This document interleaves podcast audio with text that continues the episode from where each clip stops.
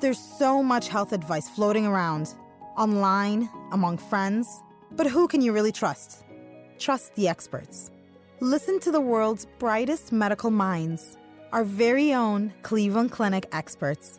We ask them real questions, tough and intimate health questions, and we get real answers, all originally recorded live.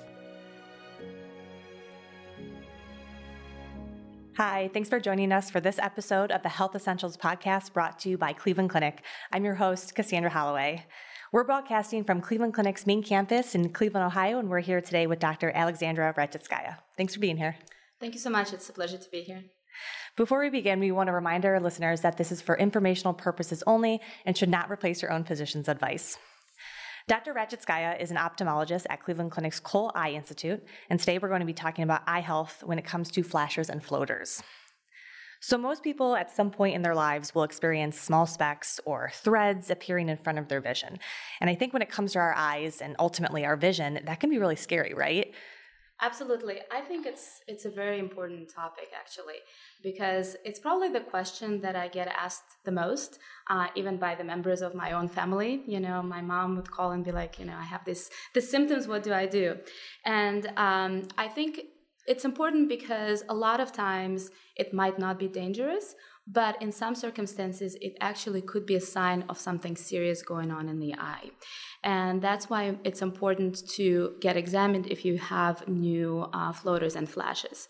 So, just to get oriented, if we think about the eye, the way the eye is, you have the front part of the eye, right? The clear cornea, the lens where the cataract forms, and then you have the back part of the eye where the retina is. And the retina is the tissue that captures the information that comes through the front part of the eye and translates it and sends it to, back to the brain. And that's how we see. We see with our brains.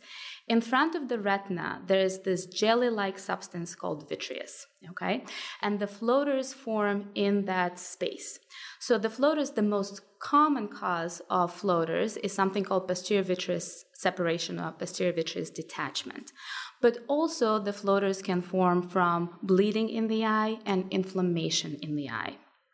So, what are, when you say floaters, what are they actually in your eye? Are they tissue? Kind of, what are they? Of course. So, if you, uh, if we think about that jelly, with time, the jelly actually changes its consistency. It's a normal process of aging.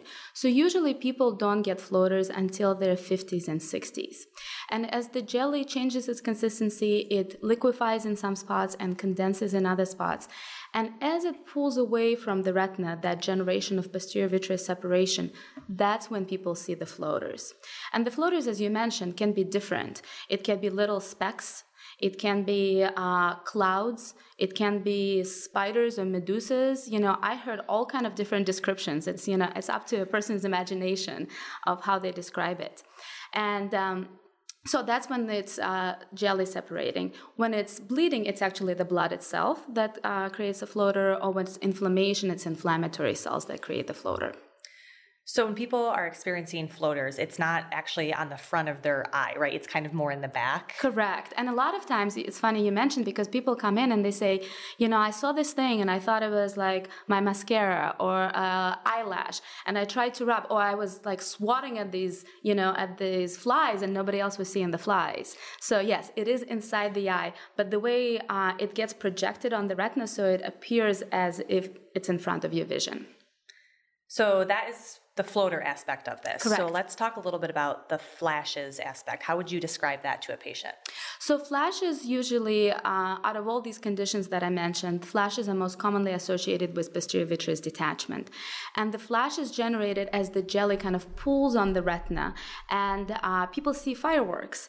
And usually it's more pronounced in the dark environment. So a lot of times when patients come in, they say, you know, I woke up, I saw these floaters, and as the day went on, when I went, went into a dark room, I saw flashing. Gotcha. Um, is it common to have both flashers and floaters? Yes, so you can uh, you can experience floaters alone, you can experience flashes alone, or you experience both. And in both eyes, I assume? So usually, um, when it's uh, posterior vitreous separation, it's usually one eye at a time. But most commonly, what happens, one eye goes through through posterior vitreous separation. Like like I said, it's a normal process of aging, and then the other eye usually ha- does the same in about a year period. Kind of follows. Follows, suit. yes. Gotcha.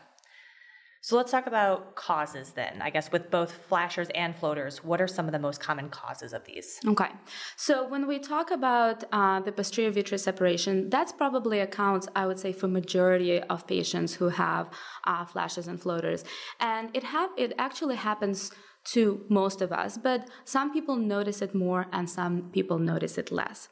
Uh, in and of itself, the posterior vitreous separation is not dangerous, but why is it important to be seen?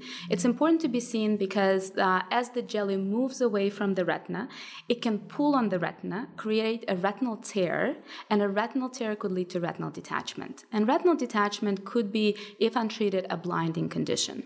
So that's why it's so important uh, to be evaluated. So when somebody comes in and sees uh, an ophthalmologist, an eye doctor for uh, flashes and floaters, they get their eyes dilated. So we put drops in. Uh, you know, makes your vision blurry, but it allows us to look inside the eye and see a what are the floaters what are the floaters mean? Is it posterior vitreous separation? Is it blood? Is it inflammation? And then we look at the peripheral retina very carefully uh, to make sure that there's no tears or retinal detachment. If you have a tear uh, we treat it the same day with laser. If you have a retinal detachment then a person might need surgery because that's the more serious. That's very cause of it. serious, Gotcha. yes. And uh, retinal detachment, uh, if if if the retina re- separates completely, people can lose vision. Now. In majority of posterior vitreous detachment, I would say over 80% people don't have tears or ret- uh, uh, in majority of uh, vitreous separation, they don't have tears or retinal detachments. Uh, but um, you can't tell uh, unless you get your eyes dilated. And it can happen without any risk factors, but we also know that some people are particularly susceptible uh, to develop uh, retinal tears and retinal detachment. It's usually patients who have a history of being nearsighted, meaning that they can't see distance uh, without glasses or contact lenses, because their eye tends to be longer than the average eye. So the periphery of the retina, where the tears usually form, is a little weaker. Also, people who have history of trauma, uh, people who were born early as babies, uh, premature, uh, formerly premature uh, babies, uh, people who have have a fam- have family history of retinal tears and retinal detachments, and also people who've had any eye surgery.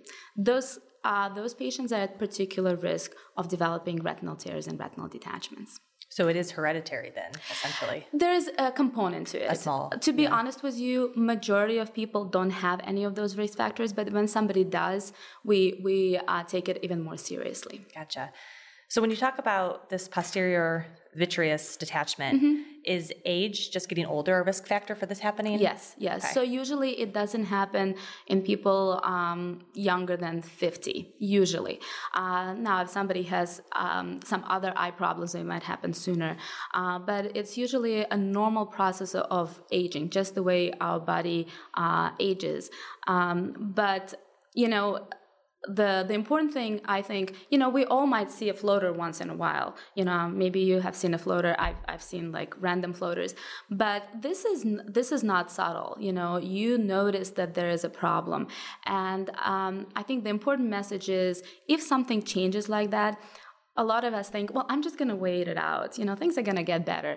This is something you want to evaluate it because if there is some problem, the sooner we catch it and able to treat it, the better are the visual outcomes. Gotcha. Yeah, definitely makes sense. So what about migraines and headaches? I feel like there's a lot of kind of correlation between if you experience migraines and you, you get these floaters or flashers or both. Yeah, so the um, the visual symptoms that people get with migraines are slightly different. You usually don't get the floaters, but you can get flashes. And usually they're slightly different flashes than the flashes of posterior vitreous detachment. They're more uh, geometric in, in kind of um, shape. A lot of people describe seeing zigzag lines or they see like a comet. And usually that can happen in younger patients. So uh, when somebody comes in, you know, we evaluate to make sure the, the retina is fine. But a lot of times, if somebody suffers from migraine, migraines and ocular migraines.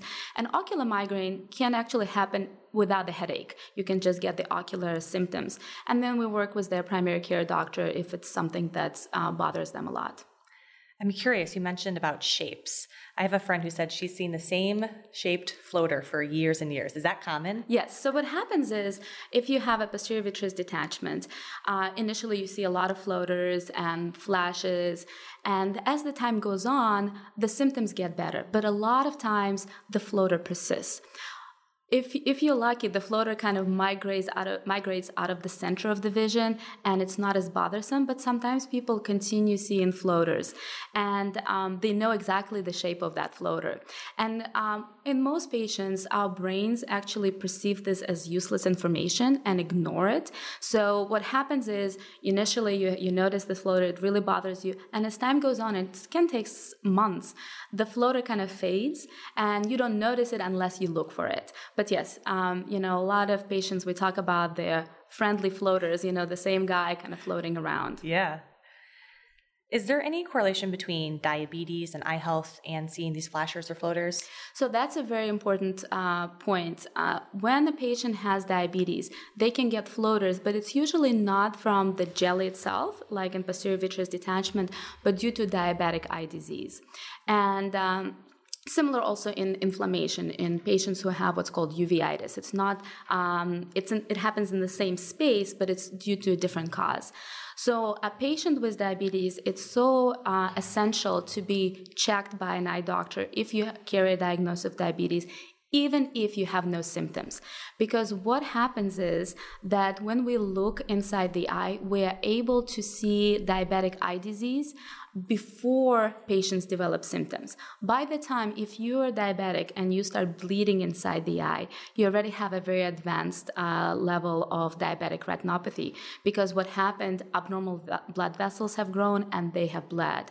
And when patients with diabetes come in and they have bleeding in the eye, a lot of times they need injections in the eye, laser in the eye, and even surgical intervention. So I guess if you are pre-diabetic or you have diabetes, it's advice to see a eye doctor and make sure this is under control and absolutely absolutely especially if if you're being treated uh, uh, for diabetes. And usually the primary care colleagues do recommend uh, uh, annual exams. And you don't necessarily need to see a retina specialist like myself but any eye doctor just for a general checkup to make sure that there's no signs of diabetic retinopathy. And if somebody does have signs of diabetic retinopathy then they get to see a retina specialist. Sure makes sense. Keep that in your toolbox Okay, do you want to play a quick game of true and false? Oh, let's do it. Lots of questions on the internet about what causes these kind of flashers sure. and floaters. So, do stress and eh, stress or anxiety cause flashers or floaters? Um, so it's, it's hard to do true or false. Just so I think uh, stress and anxiety don't cause the posterior vitreous detachment, but stress and anxiety are known to provoke migraines. So which can cause that. Which can cause the symptoms of flashes, correct? Gotcha. How about being tired or having dry eyes? So, not really. Um, I think dry eyes can cause uh, other visual symptoms, and I think patients who have floaters and have dry eyes, their vision is more compromised. So, it's uh, dry eye is um, usually a chronic problem, and there's uh, good solutions in terms of artificial tears. And I always tell my patients with floaters if they're bothered by the dry eye, if they kind of clear that window of the eye, remember we were talking in the beginning, it just makes their vision better. Sure, makes sense. What about eye strain, you know, from looking at a computer screen or a phone screen? Does that cause it? So it doesn't cause it, but uh, I think if you have a floater, it sometimes is challenging, especially when you have a new onset of floaters, because you're looking at the white background and you can see like little things floating there, but it doesn't cause it. Gotcha. And then the last one, what about sun or bright lights? So I think if you if you're in a in a bright environment, the floaters once again would be more pronounced when you already have them, but it wouldn't cause it. And uh, we always advise um, uh, our patients to be careful with uh, sun exposure, to wear sunglasses, uh, to prevent other eye conditions. Obviously, don't stare at the sun and don't look at the eclipse. Yes, great advice. um, so I want to talk about diagnosis and treatment. So you kind of touched on this a little bit. So if someone starts experiencing these symptoms, it's your advice to be seen right away, correct? Correct. So uh, usually, what happens is uh, if if you if you have an established eye doctor, you should call the your eye provider, and if you don't, you know you can call Eye Institute, and uh, we have actually a clinic where we see patients with acute um, emergencies or uh, things like that. So be seen and then uh, it's it's important to know what happens when you come in. Like i mentioned we do dilate the eyes because that's the only way for us to look inside the eye and then after that you can kind of make a treatment plan correct. you, yeah. And it depends what we find. If it's just uh, the posterior vitreous detachment we usually uh, tell the patients to uh, watch for any new symptoms. If the floaters get worse if you see a shadow that doesn't go away because that could mean retinal detachment. If uh, you see new flashes to be seen right away. Uh, because even after the first exam you're still at risk uh, to develop retinal tears and retinal detachment as the jelly moves inside the eye. we also advise against super strenuous activity, you know, uh, in immediate uh, time period. And then we bring them back usually in about a month or so to double check and make sure nothing new developed. And um, with uh, if we find something else, like we a patient uh, has diabetes, then they might need intervention even the same day. Or a patient, if they have inflammation in the eye condition called uveitis, they might need treatment for that and trying to find the cause for that. You touched on a little bit of treatment here and there. So I guess the main if the main cause is this posterior vitreous detachment, fixing that is like first and foremost. Is there any other treatment that's available? So there's no way so once the jelly separates, it doesn't go back. Okay, so if the person just has a posterior vitreous detachment, we follow them and make sure they don't have any complications such as retinal tear and retinal detachment. But there's no way to fix it. You know, there's no way to to put it where where it used to be. So uh, that's that's kind of a management for that. And then um, and then if there's uh, a retinal tear, then we usually uh, laser it, and it's a procedure that's done in the clinic. Uh, so what it is is um, there's a lot of bright lights and we kind of create a laser barricade around the tear and it scars down so that the fluid can get through the tear under the retina and detach it. And if somebody has a retinal detachment, most commonly they need surgery, and that surgery in the eye where it's done in the operating room. So in some cases, the flashers or floaters will always be there, and it's just you have to learn to manage that. Right. Usually the flashes go away, um, and then the floaters they can persist to some degree, but usually it does get better as the time goes on. Gotcha. So, the last thing I want to touch on here is prevention. So, if someone is listening to this podcast and they've experienced a couple flashers or floaters, obviously make an appointment with your eye doctor, get that checked out. But what about other things in terms of keeping your eyes safe? I know previously you mentioned wearing sunglasses. Are there any other kind of preventative measures that we should be taking? Sure, sure. I think uh, when we talk about eye health, I think it's eye is not separated from the rest of the body. So uh, make sure that if you have a chronic condition, whether it's high blood pressure, whether it's diabetes, whether it's cholesterol, uh, make sure that is all under control uh, because we can see manifestations of all those diseases in the eye. Uh, if you have any um, uh, any any eye problems, uh, chronic eye problems, make sure you see your provider and follow up and, and adhere to treatment.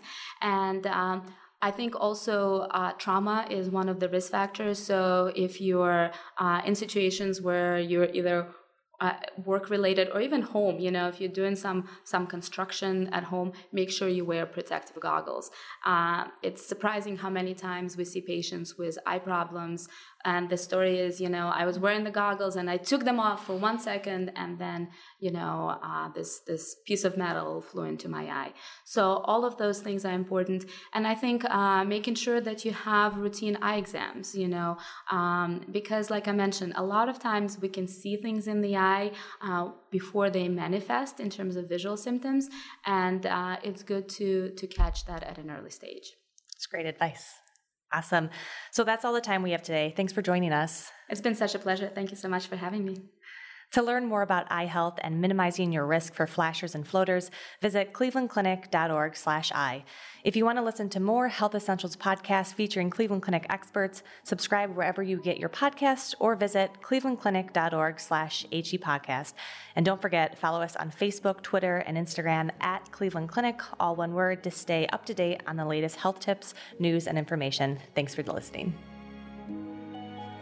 This concludes this Cleveland Clinic Health Essentials podcast. Thank you for listening. Join us again soon.